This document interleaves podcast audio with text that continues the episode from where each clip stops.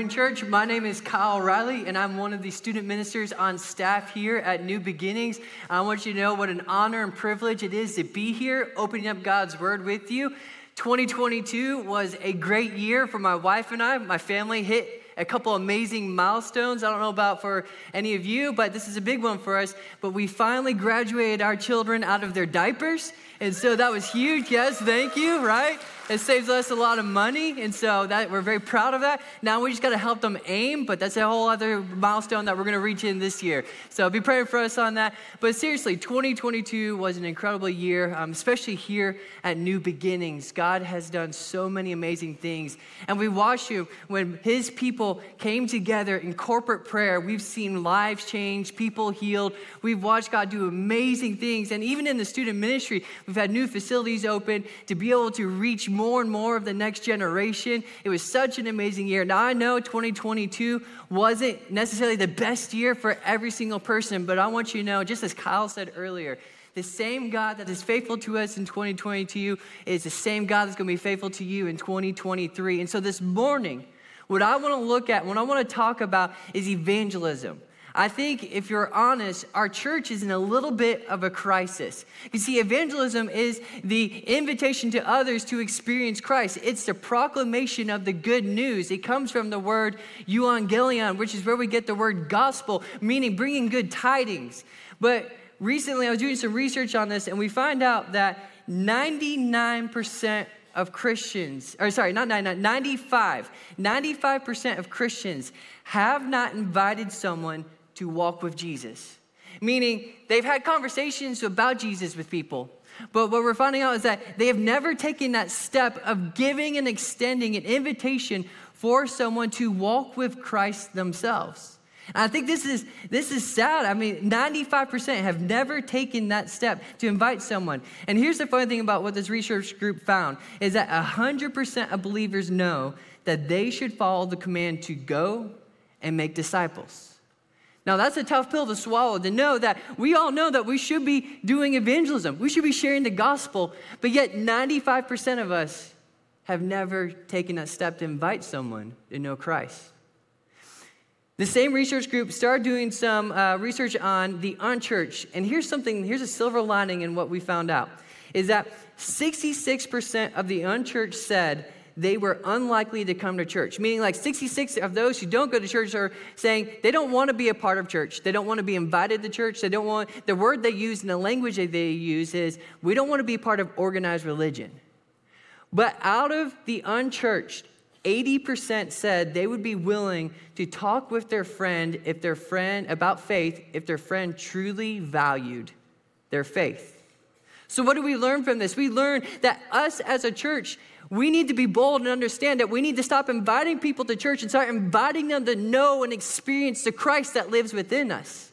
This is what evangelism is. And so this morning, what I want to do is I want to break down how Jesus opens up the eyes of his disciples to see what true evangelism is. I remember when I was a full time missionary in Mongolia, I had the blessing and the honor to be able to go to uh, the local city dump every single day. And is such a sad and horrendous place. It breaks my heart that people live in this, but there are orphans that live in the city dump. And you have to understand in Mongolia, it's cold, it's in the negative 20s throughout the winter.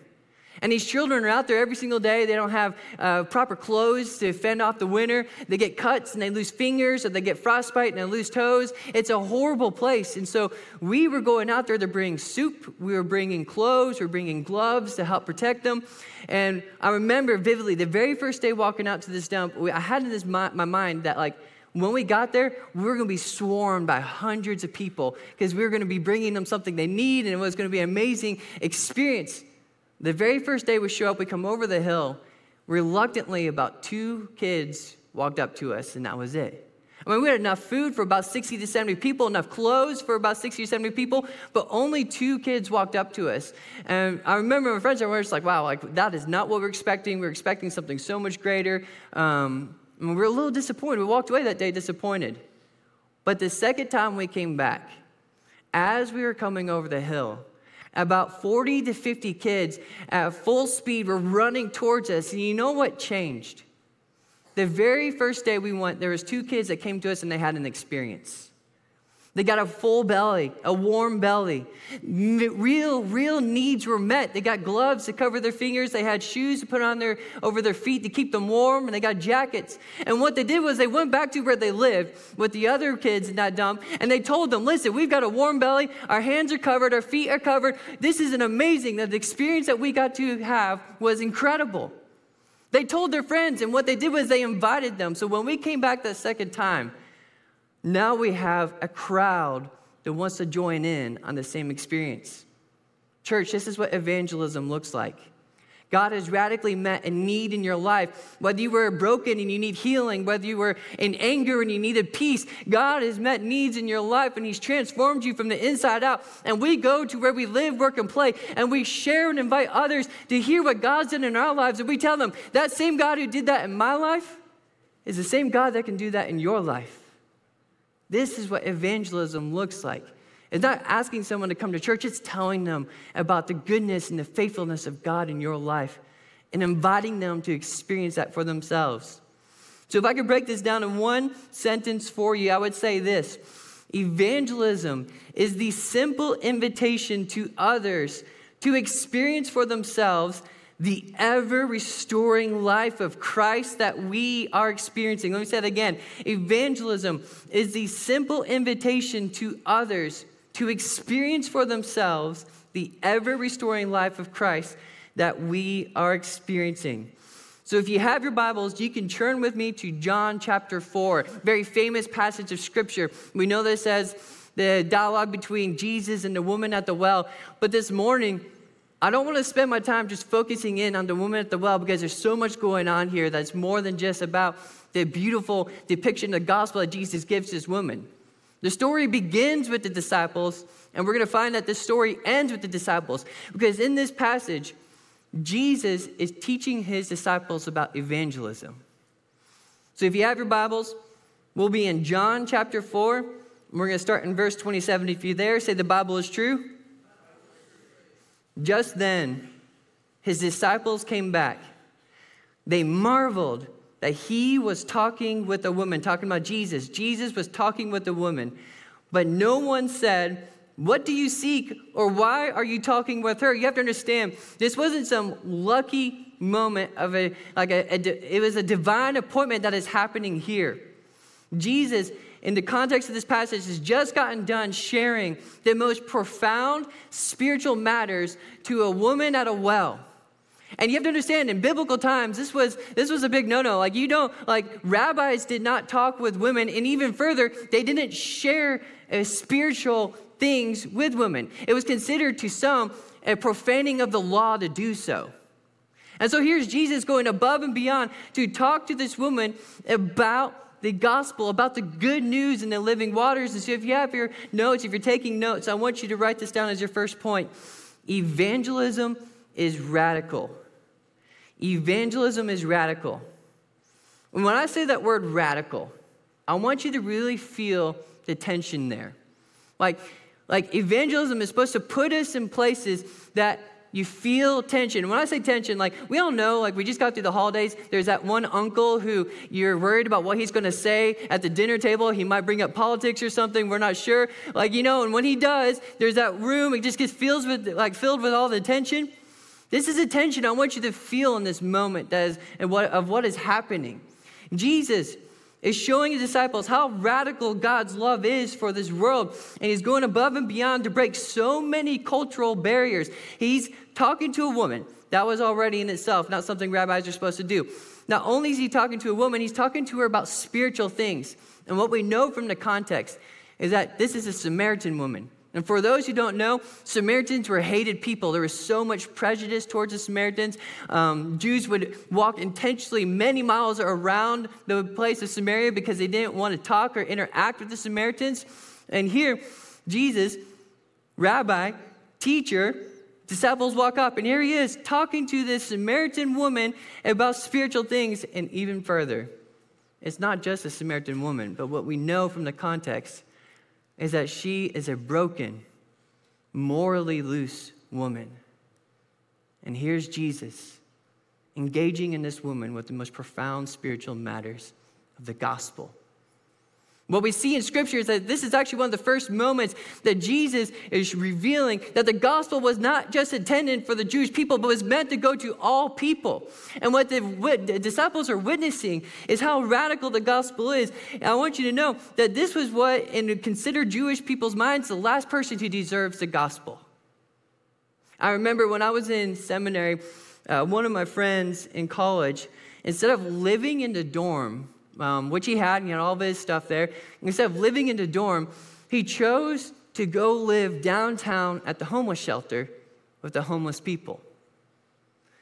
And I remember in our personal and spiritual disciplines class, we were talking about evangelism. One of the things, and one of the reasons why he said he would go there, because he said, I'm just as undeserving as those downtown, and you were just as undeserving as those downtown to receive the gospel, which means they are equally in need of the gospel as you and I are in need of the gospel. Here's the easy truth for you and I to uh, take in this morning the person to your left and to your right, they need the gospel. Like, that's the easy truth for you to understand. But the tension and the radicalness of the gospel is that the person to your left and right, they're just as undeserving as a morally loose Samaritan woman at a well of the gospel. And they have equal need of the gospel. Jesus is showing how great God's love is. And I know for us, there's times in our lives where we think that, you know, there are those people that cause tension in your life. And when it comes to sharing the gospel to them, you start throwing out the but eyes. And whenever you throw out the but I, I want you to know whatever excuse that follows that, that's a cold hearted, broken response. And it's a lack of understanding of how undeserving ourselves, uh, we ourselves are of the gospel. We are broken sinners, separated from God from our own mistakes and our own wrongdoings. And everyone is in equal need of God's grace. And Jesus is revealing to his disciples this woman's equal need of his living waters. And so he reveals that to her and he gives that to her. And what my fear is, looking at the statistics at the beginning of this message, my fear is, is that we as a modern church are beginning to look more like Jonah than we are Jesus. When Jonah was given the call to go to the people of Nineveh, the fear was that they might actually come to know God and his mercy. And so he ran.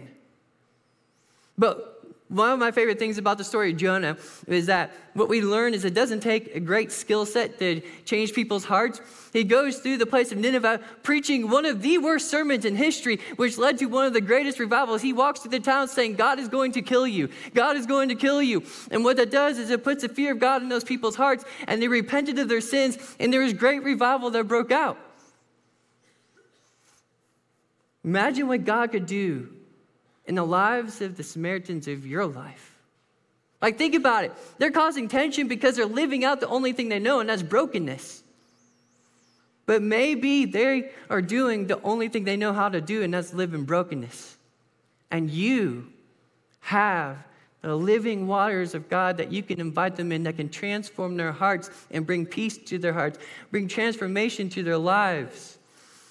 You see, this woman, when the gospel, the radical gospel, was given to this woman, her response is so incredible. Verse 28 So the woman left her jar and went away into the town and said to the people, her immediate response, it wasn't a forced response. That's why point two is evangelism is not forced.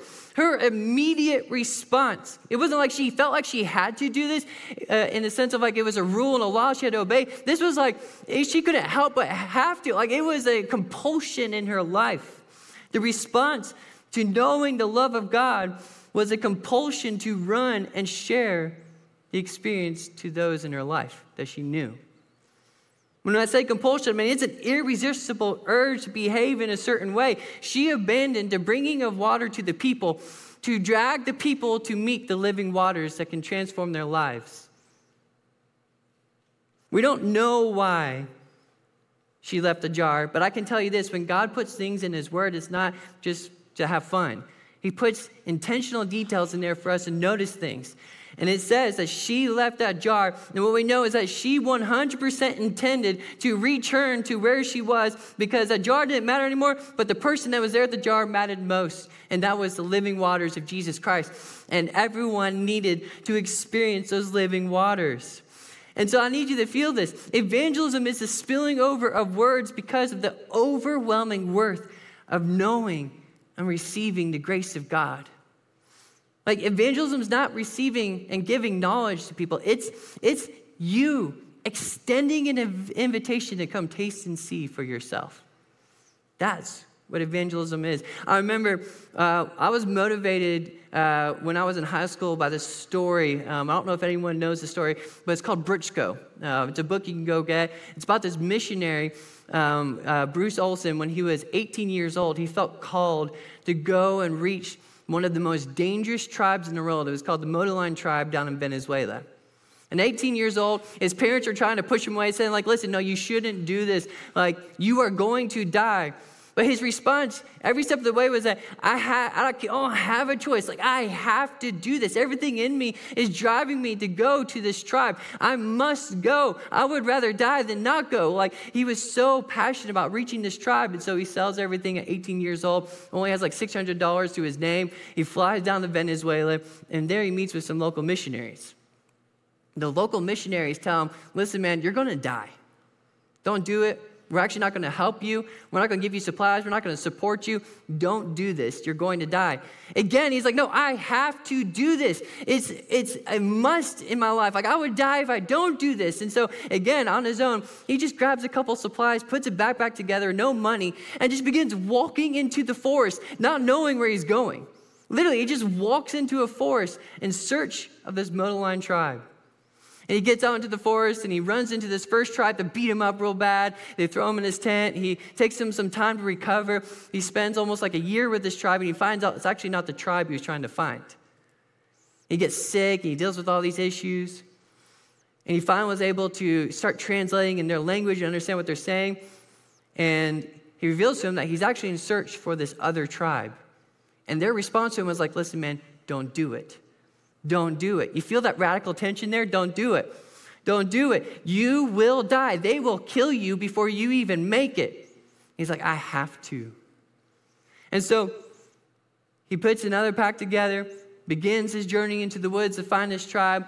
And the next thing you know in his story is that he feels this searing pain in his back. He gets knocked out. And when he wakes up to is that he had some arrows stuck in his body. He's laying in a cave and he's, he ends up getting dysentery. He's laying in his own waste. He's eating these slugs on the floor. It's This is horrible situation. Horrible situation. And the story goes on where this boy in the tribe, the one who's bringing them these insects to help give him some sustenance to survive, begins developing a relationship with that boy. His name's Bobby later on. We give him a name Bobby. And through that relationship and through years and years of staying in this tribe, even though he almost died multiple times, the compulsion kept him there that they had to experience the ever restoring life of Christ that he had. They needed it. And he stayed, and because of his work, now thousands of indigenous people down in Venezuela know Christ and have the gospel in their language. That was the compulsion. It wasn't a forced thing. It was a, like, everything in his life was urging him, they must know of the experience of Christ that I have. It was, was, was his motto. And I, I just think about this like, for you, in your life, how many people need the living waters of Christ that you have? You walk out of this church daily, you go to your communities. There are so many people who are lost and dying and they are waiting. What we learn is they don't want to be invited here. They want you to give them, invite them into experiencing the living waters. They're waiting for the invitation. What does that look like? Well, watch what this woman does. In response, she runs to the town. And what does she tell the people in the town in verse 29? Come see a man who told me all that I ever did. Right? She's, she's giving this testimony here to the people. Look, come and see a man who told me all that I ever did. Can this be the Christ? What was the response of the people? They went out of the town and they were coming to Christ. We see the beautiful depiction of how simple evangelism is. What does she tell them? This man changed my life. He told me everything about myself. That's the testimony. Look, Jesus, this dude's real. He's transformed me. And what was her invitation? Could this be the Christ? Meaning, come, experience Christ for yourself. The gospel wasn't broken down. She didn't run into town with the Romans road. She didn't have a three circles. She didn't have some VBS beads with colors on them. Like all she had was what had happened to her, and that was her experience. Let me tell you, the number one evangelistic method in this world is not a little dialect or a, a rubric of, or equation that you can memorize. It is simply the testimony of the faithfulness and the goodness of the restoring life of Christ in your own life. That is the greatest evangelistic method we have. Come and see the man who transformed me.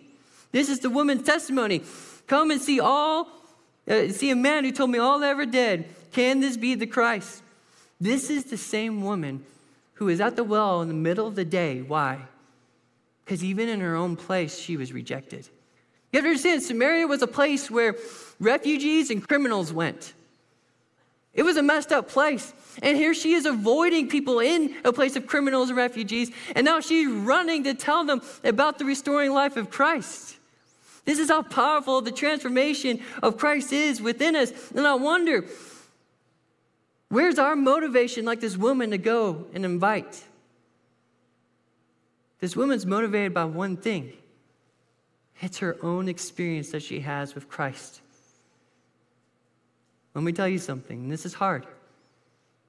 You can't share an experience with Christ if you don't have an experience with Christ. This woman radically had her life changed. Without hesitation, she must go with uh, the gospel wherever she went. People must know it. And I wonder who in your life must know the gospel and are waiting for you to bring the living waters to them, to invite them in to experience the transformation of Christ the people in hearing her testimony, they had to experience the Christ for themselves. I wonder, how bold are you in the transformation that Christ has made in your life? Does it matter so much that everyone in your life must know? Because to this woman, with such a powerful transformation, every single person she knew had to know, even the people who were rejecting her. That's the radicalness of God's love. Undeserving people receiving grace, and now letting all the other undeserving people know of that grace. Now, this is where things get a little funny in this passage, and I love this because I remember I said this, this passage isn't primarily about the woman at the well. It's a conversation between Jesus and his disciples. He's teaching them, right? Evangelism is radical. Evangelism is not force, it's, it's compulsion that drives you because of overwhelming wealth of knowing Christ. Well, then in verse 31, the disciples were urging him, talking about Jesus, saying, Rabbi, eat. Rabbi, eat. Verse 32, but he said to them, I have food to eat that you do not know about. So the disciples said to one another, Has anyone brought him something to eat? Like, remember, the disciples went into Sychar, the town of Sychar, to do what? To bring Jesus food. They come back to Jesus and they're like, Jesus, we have food for you. Rabbi, eat. And what is Jesus' response? Like, listen, guys, I have food that you don't even know about. You know what's crazy about this conversation? This is literally the same conversation that Jesus just had with the woman at the well. Hey, if you knew of the living waters that I had, you wouldn't be wanting that water, you'd be wanting to drink my water. Hey, Rabbi, eat. If you knew the food that I have to eat, you wouldn't want to be eating that food. You would want to eat the food I have to offer. Like, it's the literal same conversation he just had with the woman. And what Jesus is trying to open the eyes of his disciples to is that evangelism is obedience, it's not a skill. It's obedience, not a skill. Remember, the disciples went in, they had the assignment get food. But this is the same exchange that you have with Samaritan woman. And what we learn is that Jesus in his ministry, Matthew 4, when he was tempted, he gives a picture of what he's talking about. When he was tempted by Satan, Satan asked him to turn a rock into bread so he could eat and have his belly full after 40 days of fasting. And Jesus' response to Satan was in Matthew 4 4, it is written, Man shall not live on bread alone, but on every word that comes from God. And in Jesus gives even a better definition of this to his disciples in this moment. In verse 34, he tells them, He says, My food is to do the will of him who sent me and to accomplish his work. And what Jesus is helping us see, I think John Piper describes as well, is that God is most glorified in us when we are most satisfied in him. And what I mean by that is in our lives, there are things way more valuable, way more important than the things of this world, the material possessions of this world. Jesus finds the most satisfaction in the glory of God, meaning you and I, we should be most satisfied when God is most glorified. How do we see this in Jesus' life? I mean, he's a perfect human being who lived this out. His dying breath in John 19 was to say and declare, It is finished.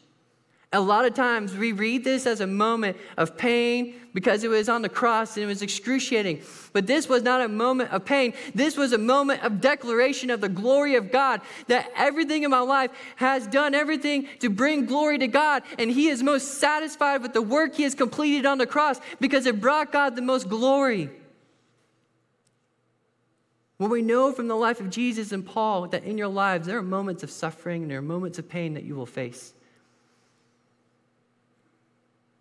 But the goodness and the wealth of knowing God and seeing Him glorified even in the midst of your pain far outweighs that. That's why Paul, in the midst of his ministry, he would say radical things like Philippians 1:21, "For me to live is Christ, to die is gain." Or in Romans 8, he would say that for me, I consider the sufferings of this present time not worth comparing to the glory of God to be revealed to us. I know for some of you, you look back on 2022 and you probably thought that was a rough year. Bad things happened, people got hurt, relationships were broken. But I want you to know that these experiences we go through in your relationship with Christ, you can allow God to use those experiences to bring Him so much glory to tell the faithfulness of God that in the midst of your chaos, He still was there with you, walking with you, loving you, caring for you, lifting you up. And the same God that loved and cared for you in the midst of your chaos is the same God that you can invite your friends who are going through chaos and brokenness to experience in the midst of their chaos to make through the tough times of life.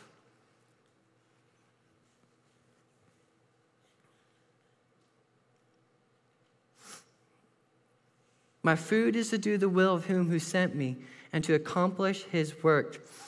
What should satisfy us most is obedience to God the Father, not as a command, but as a desire to love the one who first loved us. The final thing that Jesus is revealing to his disciples is that evangelism begins with seeing. In verse 35, we see this little change again. Now he went from talking about he, he went from talking about what his food was and is to do the will of the Father. But then we get this change again with Jesus in this passage. And he says, Do you not say there are yet four months? Then comes the harvest.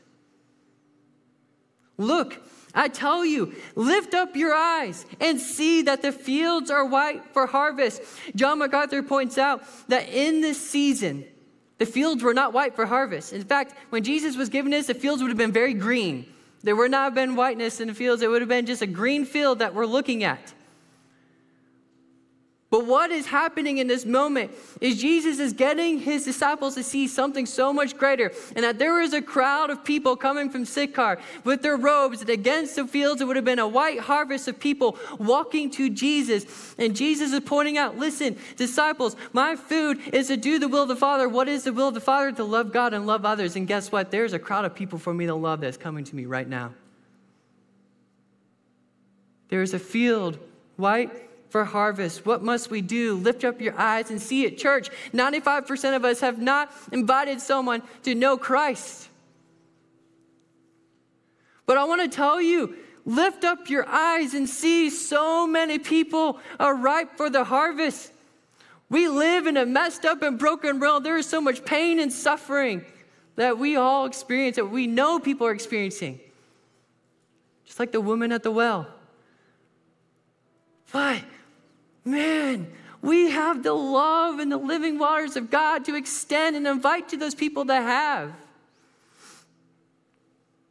Lift up your eyes and see.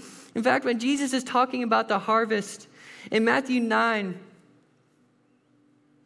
this is what I need you to hear, church. Jesus tells his disciples, The harvest is plentiful, but the workers are few. Ask the Lord of the harvest, therefore, to send out workers into his harvest. Listen, we had 12 disciples go into a town and come back.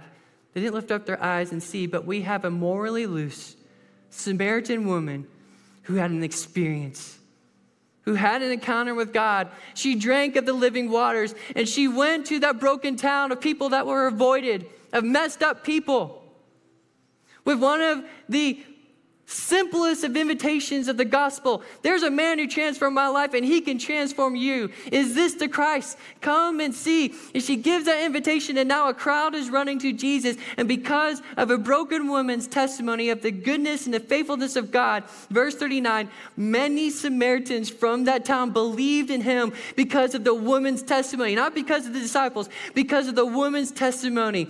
He told me all that I ever did.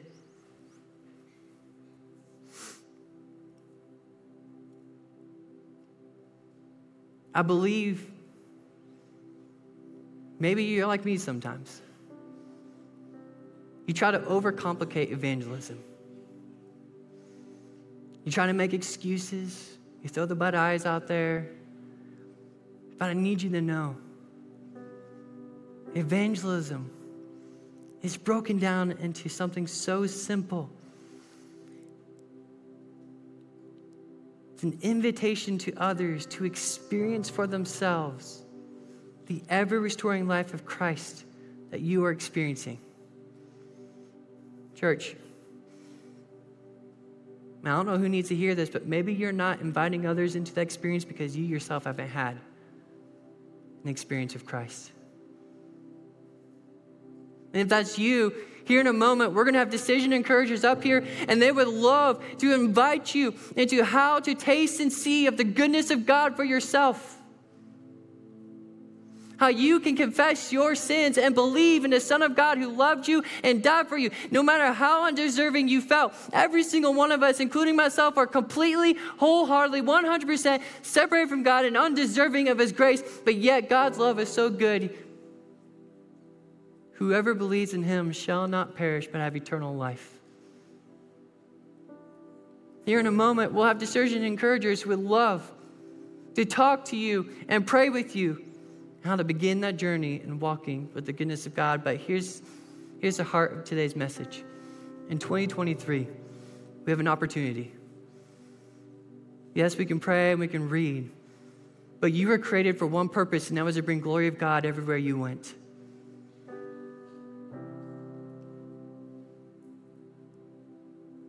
There are people in your lives today that I know God has on your heart. He's got people in my heart.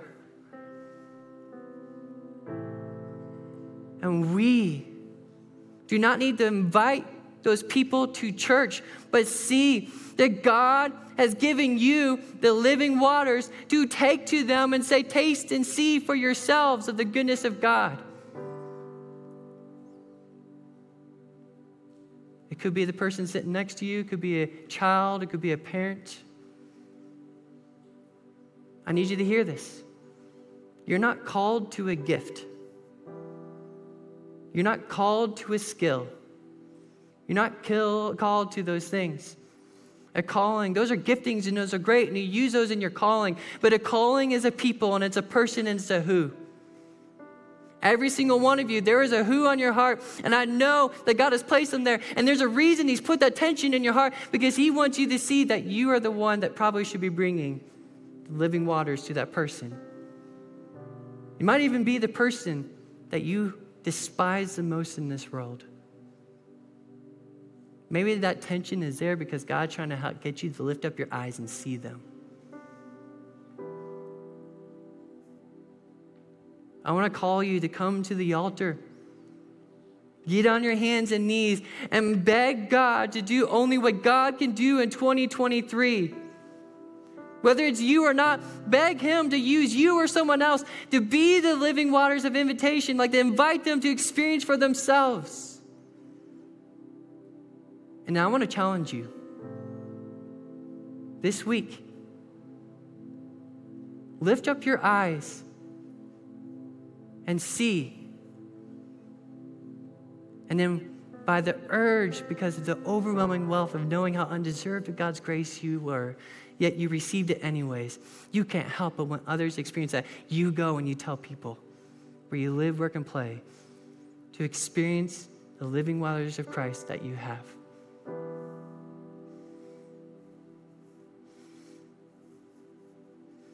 So the invitation's open.